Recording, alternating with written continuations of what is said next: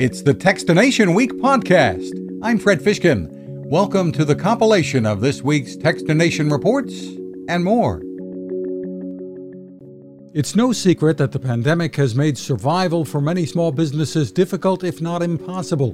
Facebook's release this month of its Global State of Small Business report surveyed over 35,000 small businesses in 27 countries and found 18% were not operational. The good news is that is down from 24% in February. Facebook VP Michelle Klein says the online giant is launching new initiatives like an invoice fast track program to help. And so this will be where eligible small businesses will have the opportunity to get paid for their services rendered much earlier. And then the second initiative is that we're launching a small business funding resource on Facebook. While encouraging consumers to support small businesses as well.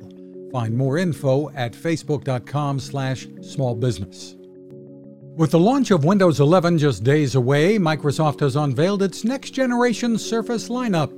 From the Surface Pro 8 to the Surface Go 3 and Surface Duo 2 phone to the Surface Laptop Studio, there are new features and speed enhancements. Chairman and CEO Satya Nadella says the new devices are designed for productivity and creativity at home and at the office. Take the laptop studio. With the AI models running on the device, combined with the power of Teams, we're able to optimize your voice, your video, no matter your background noise or lighting. These same advancements also apply to applications people use every day to create and connect across our ecosystem. The new lineup will be available on October 5th. You can find more at Microsoft.com. He's an author of children's books, founder of the Share the Magic Foundation, and a former Super Bowl winning wide receiver for the New England Patriots. And now Malcolm Mitchell, whose football career was cut short by a knee injury, is battling for equal access to education and technology. He's partnered with Cox and the company's Connect to Compete program that provides low cost PCs and internet to eligible households. The internet has become a necessity uh, for children to uh, reach their full capacity and productivity in our society. And that's why I think this partnership goes hand in hand with my focus with literacy. You can hear our full interview online, and there's more info at cox.com slash C2C. And you can find more on the foundation at readwithmalcolm.com. Jabra is out with its most affordable true wireless earphones to date. The Jabra Elite 3 earphones are the most affordable of the new Elite models being brought to market, priced at under $80. And when it comes to sound quality, Jabra still delivers.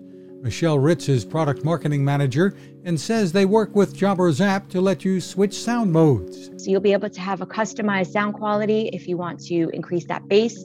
Um, and at this price point, they're just a really great feature form, um, some great colors. So I'm here showing the violet. You won't find noise cancellation in the Elite 3, but they deliver a lot for the money.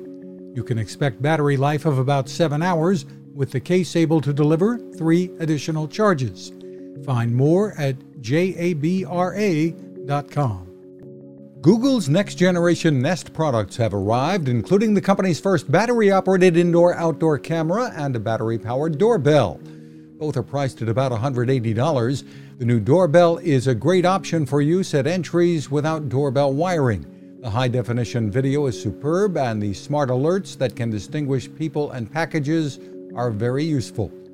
The Nest wireless camera can do that as well and features on device processing. Both feature two way voice communication as well. And while battery life seems to be pretty impressive thus far, you have the option to use the cameras wired as well. While a subscription isn't required, Nest Aware, priced at $60 a year, will give you 30 days of event history and covers all of your Nest devices. Those are our reports for this week. You can find a full archive of reports and complete interviews at techstination.com. Thanks for listening. Now, this. It takes a lot of listening to build a better radio, and that's just what the folks at C. Crane have done. Bob Crane and his crew, nestled among the rivers and tallest trees in the world in Fortuna, California, have made a habit of listening to their customers. And that's just what they've done in building the CC Skywave SSB, the Swiss Army knife of portable radios. For everyday listening to AM or FM in the yard or patio or on the nightstand, Without having to drain a mobile phone battery, it's a great companion. But it is also a companion equipped for NOAA weather information and alerts that can be life saving. You can listen to FEMA and Coast Guard transmissions too. Beyond all of that, you can tune into shortwave signals from around the world. It's compact, easy to take with you, and built to last. The CC Skywave SSB. Click on the link at Techstination.com.